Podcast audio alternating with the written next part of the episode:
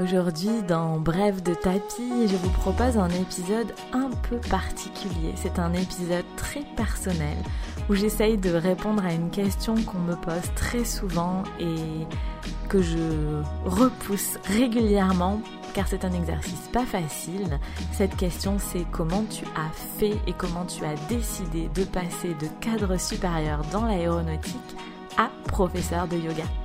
Je vous partage donc un bout de ma vie, comment le yoga est entré dans ma vie, comment j'ai décidé de l'enseigner et petit à petit comment j'ai décidé d'en faire un vrai métier. Bienvenue dans Brève de tapis, le podcast de l'alchimie des corps. Ce podcast est pour ceux qui pratiquent le yoga à la maison ou en studio et qui souhaitent progresser sans se blesser, que vous soyez débutant ou non. Je m'appelle Marion et j'enseigne le yoga à Albi, dans mon studio et également en ligne. Je vous partage dans ce podcast des réflexions sur l'aspect postural du yoga, des astuces pour pratiquer à la maison en sécurité, des exercices d'autocorrection dans les postures de yoga et des anecdotes un peu plus personnelles. Allons-y Si vous aimez ce podcast, abonnez-vous pour ne rien manquer des prochains épisodes. Vous pouvez également noter l'émission, mettre des étoiles, mettre des cœurs, laisser un avis sur Apple Podcast pour m'aider à faire connaître Bref de Tapis.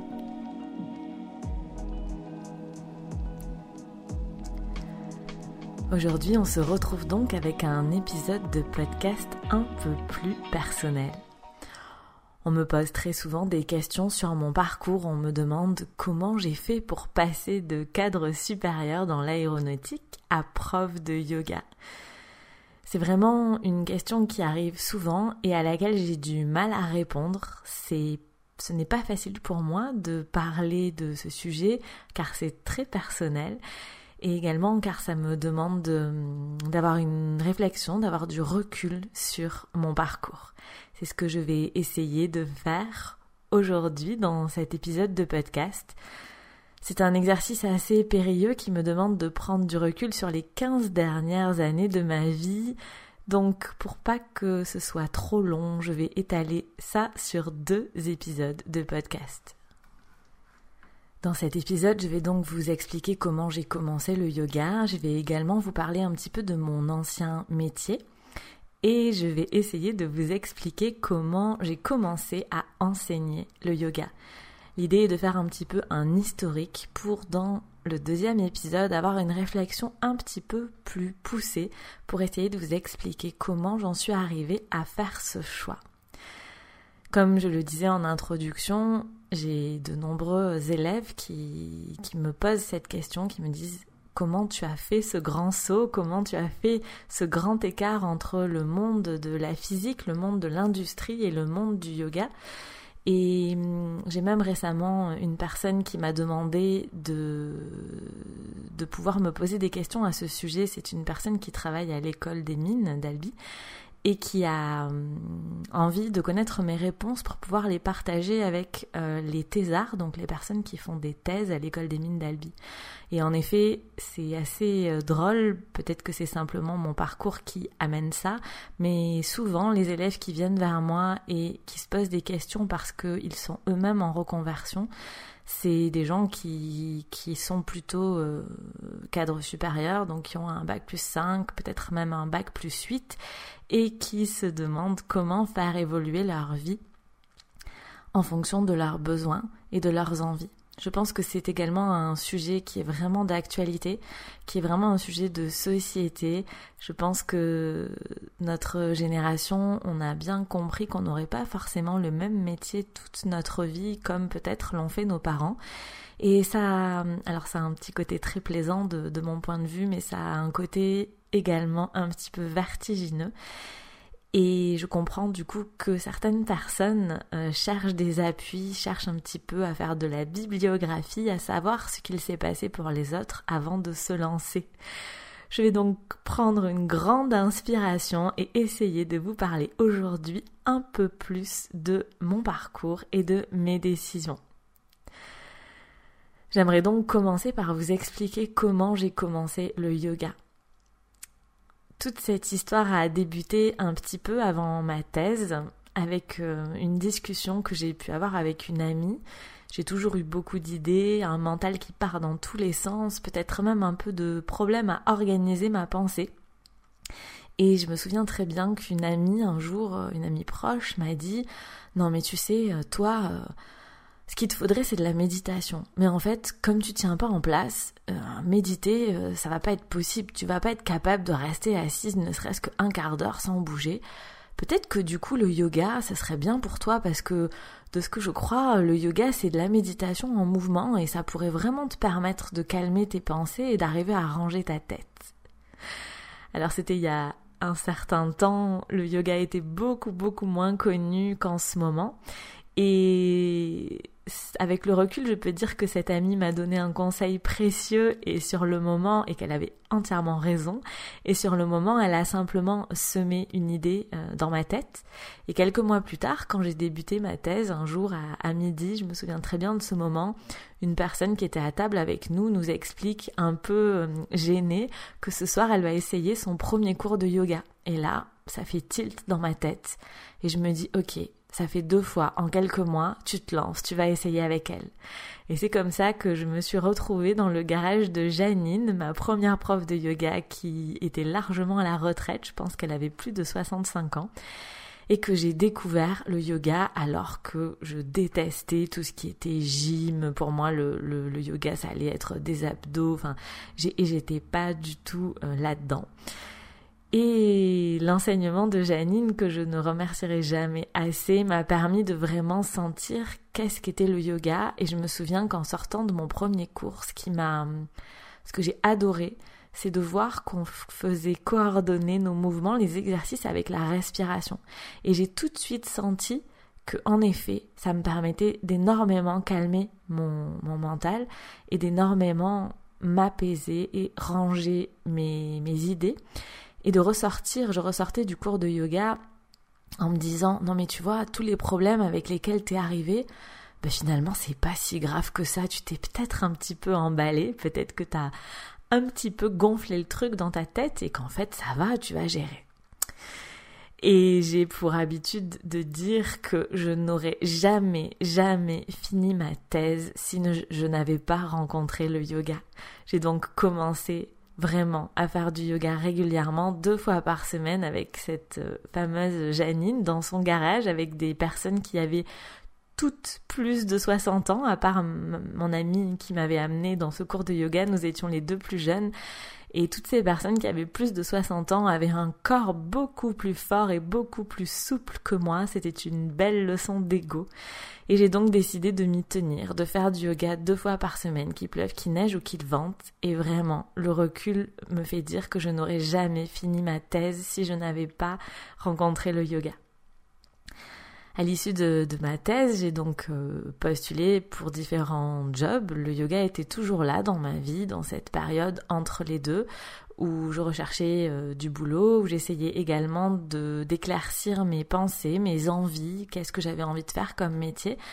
Le yoga était là presque tous les jours, déjà à cette époque, parce que j'en avais vraiment besoin. Et puis j'ai décidé d'accepter un poste dans une petite PME euh, sur Albi. Et je crois que j'étais vraiment, et je, dis ça avec beaucoup de plaisir, j'étais vraiment l'image qu'on peut avoir de la jeune cadre dynamique. C'est-à-dire que quand je suis arrivée dans cette petite société, on était peu nombreux, on était cinq personnes, et les deux co-gérants m'ont confié le plus gros projet de recherche de la société, puisque j'étais, euh, je venais de la recherche, et l'idée de ce projet de recherche était d'arriver à créer une nouvelle activité. Et cette nouvelle activité, euh, donc c'est moi qui, qui ai contribué à la créer, c'est moi qui ai géré le projet, qui ai géré toutes les équipes, les collaborations entre les, les gens de cette société et notamment l'école des mines. Et donc cette nouvelle activité, maintenant qu'elle est montée, elle fait plus de 70% du chiffre d'affaires de la société. Donc c'était vraiment une très très grosse aventure, une très jolie aventure. Les deux co-gérants de cette société m'ont vraiment fait une confiance énorme Et je pense que j'étais vraiment l'image type de la jeune cadre dynamique. J'étais toujours entre deux avions, entre deux réunions. Je touchais à énormément de choses, donc que ce soit de la gestion de projet, du management, de la technique bien évidemment, de la physique pure et dure, puisque j'ai fait mon, mon doctorat dans la physique de la matière, dans la physique des matériaux. Mais je me suis vite rendu compte que quand on était dans une petite PME, bah, il fallait savoir changer rapidement de casquette, passer du technicien au commercial, à l'ingénieur, en passant par euh, euh, du boulot de secrétariat, euh, commander des feuilles pour la photocopieuse, un petit peu tout ça, si on voulait que les choses avancent, parce que quand on n'est pas nombreux, bah, tout le monde met la main à la pâte dans tout ça.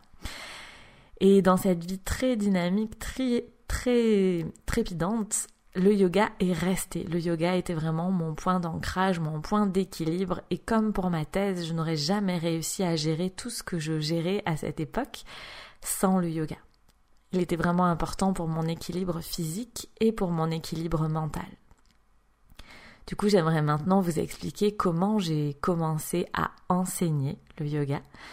Comme beaucoup de gens, du coup, j'ai pu pratiquer de plus en plus. Mon, mon métier me permettait à l'époque de beaucoup voyager et donc j'ai eu la chance déjà à cette époque-là d'aller faire du yoga, ben, notamment aux États-Unis, mais pas que, à Paris, comme j'étais très souvent en déplacement, je, faisais tout mon possible pour, à chaque fois que ma journée de boulot était finie, pouvoir aller prendre un cours de yoga dans un endroit que je ne connaissais pas, dans un style que je ne connaissais pas. Ça demandait un peu d'organisation, il fallait jongler entre les talons et les leggings, mais ça se passait plutôt bien et donc ça m'a vraiment permis de diversifier. On verra ensuite que j'ai d'autres choses qui m'ont permis de diversifier ça. Mais ça m'a vraiment permis de diversifier ma pratique et de me rendre compte de quel style de yoga je, j'aimais, quel style de yoga j'avais envie de pratiquer. Ça m'a aussi permis de me rendre compte que la variété, de varier les styles de yoga au quotidien était un outil très puissant pour rendre la pratique du yoga vraiment complète et vraiment bénéfique. Et donc un jour, je me suis dit, bah, j'aimerais bien aller un peu plus loin que juste des cours hebdomadaires. Et comme font beaucoup de gens, bah, le moyen pour aller un peu plus loin, c'est de commencer une formation une formation de prof de yoga parce que à l'époque il n'y avait pas trop de choix. Si on voulait aller un peu plus loin, en savoir un peu plus sur la philosophie du yoga, en savoir un petit peu plus sur comment se débrouiller pour faire du yoga à la maison, eh bien il n'y avait que le choix de faire une formation pour être professeur de yoga. Donc j'ai décidé de, faire ça vraiment pour comprendre, parce que j'avais besoin de comprendre. Et alors je me souviens que j'ai passé des heures et des heures à chercher quelle formule de formation pourrait me convenir. J'avais un, on va dire un, j'avais décidé qu'à chaque fois que sur les sites internet des formations, je trouverais quelque chose qui me paraissait pas logique ou qui me dérangerait, je n'irais pas. Parce que je me disais que si déjà sur le site internet, juste sur la présentation, il y avait un petit truc de dérangeant, mais dans la formation sur le long terme, ça n'allait pas s'arranger. Donc je pense que j'ai passé plus d'un an à écumer le internet, que ce soit pour des formations en français, que ce soit pour des formations en anglais, donc en France ou de par le monde, avant de choisir une formation. Ça a vraiment été la croix et la bannière. Mais au final, j'ai fini par trouver quelque chose qui euh, me correspondait. Donc c'était une formation qui a duré un certain temps. Au début, je ne souhaitais pas franchement l'enseigner, comme beaucoup de gens hein, qui commencent les formations de yoga. Souvent, on le fait pour soi, pas forcément pour redonner aux autres. Mais l'enseignement a toujours été là dans ma vie. C'est-à-dire que j'ai déjà commencé par euh, donner euh, des cours à domicile avec ma maman quand j'étais très jeune, hein, euh, dès mes 18 ans. Et quand j'étais en thèse, j'enseignais à la fac à côté. Quand j'étais dans mon ancien job de cadre sup pour l'aéronautique, je donnais également des cours dans des écoles d'ingénieurs. Donc voilà, l'enseignement a toujours été là. Et plus je pratiquais avec euh, différents profs de yoga, plus je me disais, moi je ferais pas tout à fait ça comme ça, je suis pas sûre que les gens comprennent bien ce qu'on essaye de dire, puisque petit à petit j'avais le recul de la formation de prof de yoga et j'essayais d'observer comment faisaient les autres en bonne chercheuse. Hein. On essaye d'abord de faire ce qu'on appelle de la bibliographie, donc voir comment font les autres, réunir un petit peu tout ce qu'on a compris de comment font les autres pour essayer d'aller plus loin. C'est vraiment le, démarche, la démarche de la recherche scientifique. Et donc je, trouvais que dans la façon d'enseigner, j'aurais peut-être pas fait ça comme ci ou comme ça.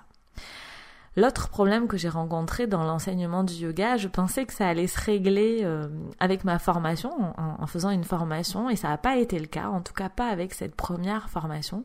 C'est que j'ai un petit peu un, un, passage, enfin mon chemin dans le yoga est un petit peu un, chemin de, j'ai écrit sur mes notes de galérienne, dans le sens où euh, je n'ai pas une morphologie aidante. C'est-à-dire qu'il y a plein de profs de yoga euh, qui sont des anciens gymnastes, qui sont des anciennes danseuses ou qui ont euh, des, qui travaillent leur corps depuis qu'elles sont toutes petites. Et du coup, il y a plein de choses qu'elles font très facilement.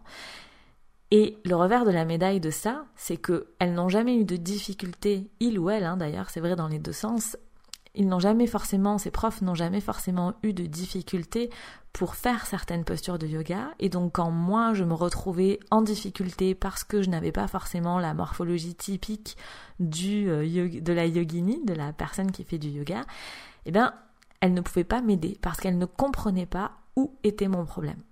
Et donc là, je me suis dit, bah, si avec tous les profs de yoga que tu as rencontrés dans ta vie, personne n'est capable de te dire comment débloquer cette posture, quoi travailler pour petit à petit débloquer cette posture, eh ben il va falloir se mettre à chercher. Et donc à nouveau, c'est là que j'ai remis au service du yoga, tout l'enseignement que j'avais reçu pendant mon doctorat, pendant ma thèse, toute cette démarche scientifique à essayer de trouver le chemin dans mon corps pour petit à petit arriver à faire une torsion un peu compliquée, une posture sur la tête, une posture sur les mains. Alors bien évidemment, c'est un chemin de la lenteur puisqu'il faut essayer plein de choses, avoir des idées différentes pour essayer plein de choses, mais petit à petit, j'ai vraiment trouvé des solutions. Et je me souviens d'avoir discuté avec euh, une amie à moi qui est prof de yoga et qui a un petit peu le même chemin que moi et qui m'a dit mais tu te rends compte si dans notre vie on avait rencontré des profs de yoga qui avaient eu cette même démarche que nous, qui étaient déjà passés par ce chemin et qui avaient su nous l'expliquer, on aurait progressé beaucoup, beaucoup, beaucoup plus vite.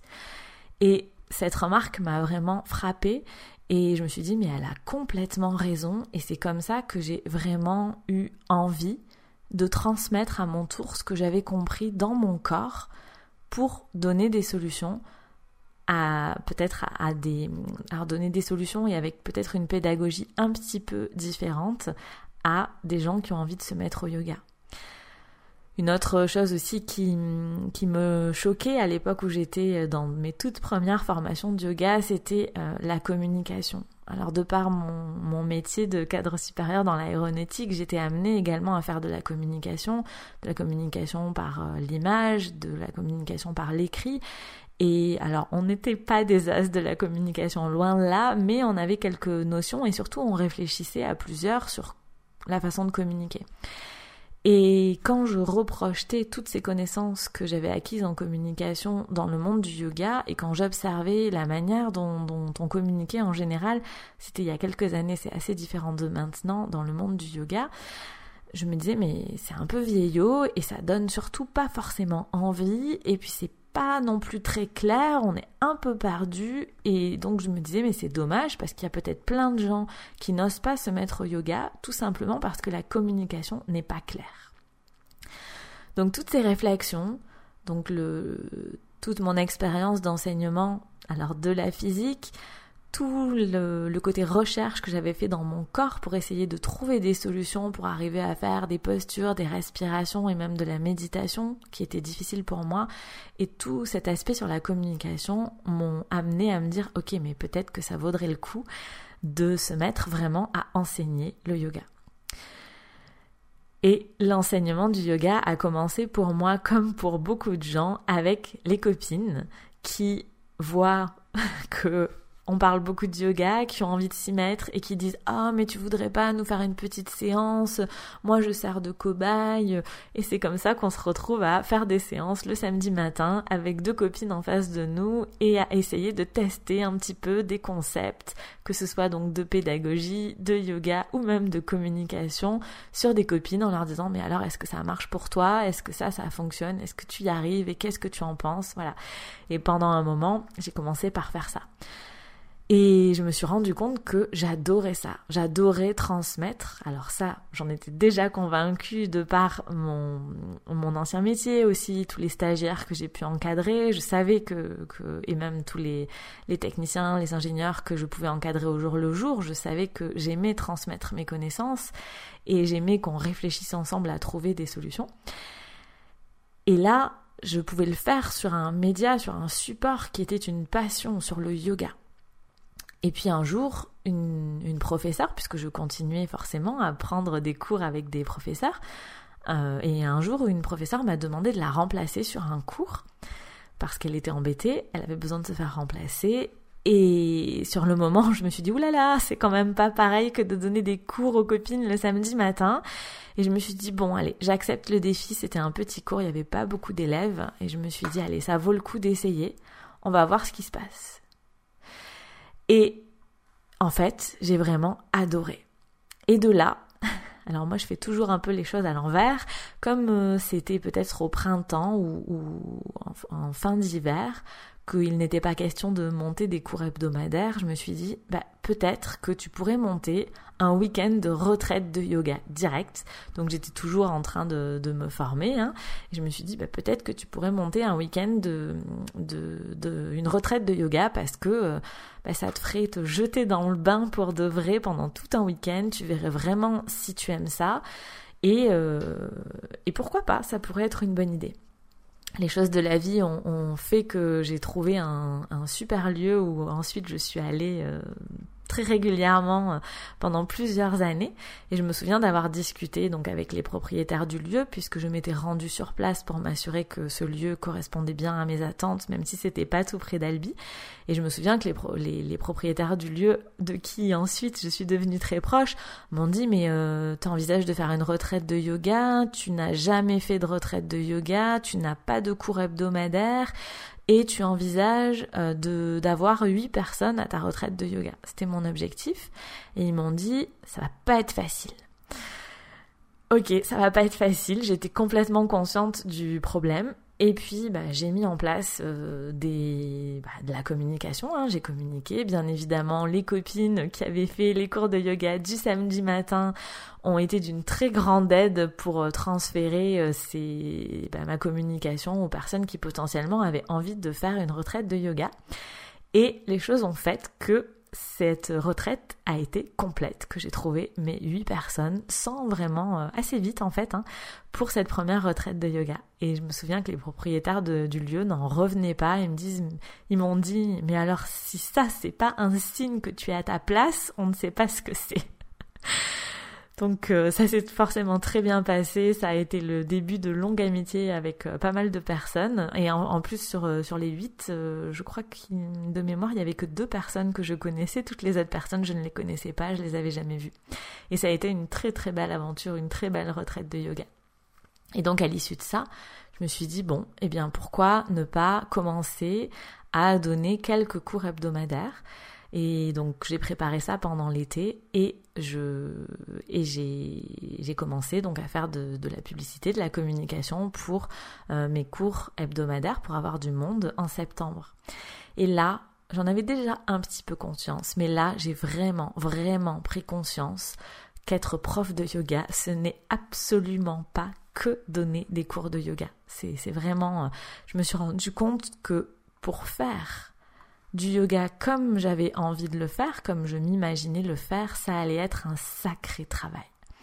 J'ai réussi à avoir du monde dans mes cours de yoga. À l'époque, je n'en avais que deux, un le mercredi matin à 7h30 avant d'aller travailler et un le mercredi soir euh, à 19h30, je crois, de mémoire. Donc le mercredi était une grosse journée, mais ça se passait très bien. Et c'est là aussi que j'ai commencé à monter les concepts des stages du dimanche soir, avec ces stages à thème le dimanche soir parce que c'est quand même un moment qui est un petit peu euh, euh, difficile pour pas mal de personnes et que personnellement j'adorais faire du yoga le dimanche soir pour bien démarrer ma semaine et que je me suis dit pourquoi ne pas transmettre ça, cette idée à d'autres personnes.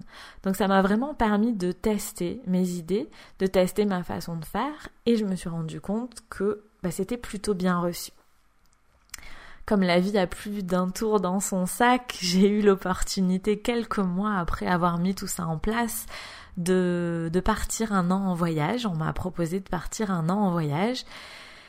Et donc c'était un gros, gros, gros chamboulement de vie. Et je me suis dit, mais mince, toi qui commences juste à te lancer dans le yoga, alors je sais pas si, si, c'est clair dans ce que je viens d'expliquer, mais donc à l'époque j'avais vraiment mes deux métiers. Hein. Je travaillais la journée en tant que, que cadre sup dans l'aéronautique, avec beaucoup de déplacements, avec des journées à rallonge, et puis bah, le soir, le week-end, souvent un peu les deux en même temps, j'avais mon activité de prof de yoga à développer et à faire vivre, même si j'étais pas du tout au même point que ce que je faisais là, que ce que je fais en ce moment. Mais c'est aussi à cette époque que, notamment, j'ai monté ma chaîne YouTube. Je vous raconterai euh, cette histoire une autre fois. Mais donc, le yoga commençait quand même à prendre pas mal de place dans ma vie et euh, j'ai cette opportunité de partir en voyage et là je me dis waouh potentiellement tu vas partir pendant un an et donc tout le travail que tu as fait pour acquérir des clients euh, bah, il sera perdu parce que les gens vont aller voir ailleurs et ça se comprend complètement. Et donc j'ai eu beaucoup de réflexions par rapport à ça et euh, beaucoup de peur aussi. Et puis j'en ai discuté euh, avec pas mal de, clientes qui, qui, sont devenues à terme des amies ou au moins des référentes, des personnes à qui je pose des questions régulièrement. Et elles m'ont toutes dit, non mais Marion, cette opportunité de partir en voyage, prends-la. Ce qu'elles m'ont surtout toutes dit, et vraiment je leur suis hyper reconnaissante, c'est que elles m'ont dit mais Marion, moi t'es la euh, huitième prof de yoga que j'essaye, et c'est avec toi que je veux faire des cours de yoga. Et elles ont été nombreuses à me dire, ok, tu vas partir pendant un an, bien sûr, on va aller prendre euh, des cours de yoga ailleurs, mais tu vas aussi nous faire des vidéos YouTube pour qu'on continue à pratiquer avec toi. Et quand tu reviendras, parce qu'on a mis trop de temps à te trouver, on reviendra avec toi. C'est un petit peu, hum, peut-être que vous l'entendez dans ma voix, mais c'est un petit moment d'émotion pour moi parce que hum, elles ont été vraiment les premières à me faire comprendre, à me faire réaliser que la façon dont j'enseignais le yoga n'était peut-être pas la même que tout le monde. Et elles m'ont vraiment donné une énorme confiance et ces élèves auxquels je pense, elles sont toujours avec moi aujourd'hui. Donc je leur dois un grand merci. Donc je suis partie un an en voyage. Ça m'a permis de prendre forcément des cours de yoga dans, euh, dans, entre les deux Amériques, puisque donc je suis partie en Amérique du Nord et en Amérique du Sud. Donc j'ai pris des cours de yoga un peu partout sur, ces, sur ce continent. J'ai pris des cours de yoga dans plusieurs langues et ça m'a permis de continuer à, à vraiment euh, me rendre compte de ce qui ce qu'on faisait ailleurs, à faire de la bibliographie sur ce qui existait ailleurs et à me dire bah ça c'est une bonne idée, ça c'est une moins bonne idée, ça j'aime bien, ça ça a pas trop l'air de marcher. Et petit à petit tous ces, ces moments, ces mois d'observation du monde du yoga à travers le monde m'ont permis de construire un petit peu plus ce que j'avais envie de faire dans ma tête, sachant que quand je suis partie en voyage, j'avais vraiment l'intention de au retour reprendre mon boulot de cadre sup dans l'aéronautique dans lequel je, m'épanouissais énormément et continuer à faire du yoga. Et puis je suis rentrée.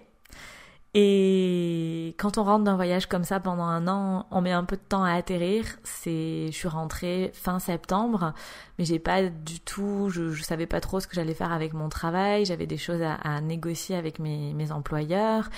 Euh, donc euh, j'étais pas du tout la tête dans l'organisation de la rentrée, remonter des cours hebdomadaires, tout ça, tout ça. J'étais pas du tout là-dedans. J'étais en mode bon bah maintenant faut réfléchir à ce que tu veux faire de ta vie. Et j'ai décidé de ne pas reprendre euh, mon métier de, de, de cadre sup et je ne savais pas trop ce que j'avais envie de faire. Je me disais peut-être que tu vas chercher un boulot dans une autre boîte, peut-être que tu vas faire que du yoga. Enfin, je, ne savais pas trop. J'étais en, en, réflexion. Je vous parlerai de ces réflexions dans le deuxième épisode, dans la deuxième partie de cet épisode de podcast. Et puis, ben, une fois de plus, ce sont mes élèves qui sont venus me chercher et qui m'ont dit Mais Marion, tu voudrais pas recommencer tes stages du dimanche soir? Maintenant, t'es là, cherche une salle, puisque bien évidemment, je n'avais plus de salle. C'est Albi, il n'y a pas beaucoup de, salles à louer pour ce genre d'activité, donc quand on laisse ces créneaux, en général, c'est perdu. Et donc, il a fallu que je trouve un nouveau lieu, tout ça, tout ça, tout ça. Et ce sont vraiment mes clientes qui m'ont, qui m'ont remis sur le chemin de l'enseignement du yoga. Et puis passé deux, trois mois où on a fait uniquement des stages du dimanche soir, elles m'ont dit ah mais tu voudrais pas reprendre des cours hebdomadaires? Je me souviens c'était en plein mois de janvier. je leur ai dit mais attendez les filles, euh, monter des cours hebdomadaires, démarrer des cours hebdomadaires en plein mois de janvier, euh, point de vue comme c'est un peu n'importe quoi. Et euh, bah bon an euh, j'y suis allée quand même. J'ai eu quelques quelques inscriptions. C'était comme quoi elles avaient raison. Ce n'était pas impossible. Et euh, et puis je me suis prise au jeu.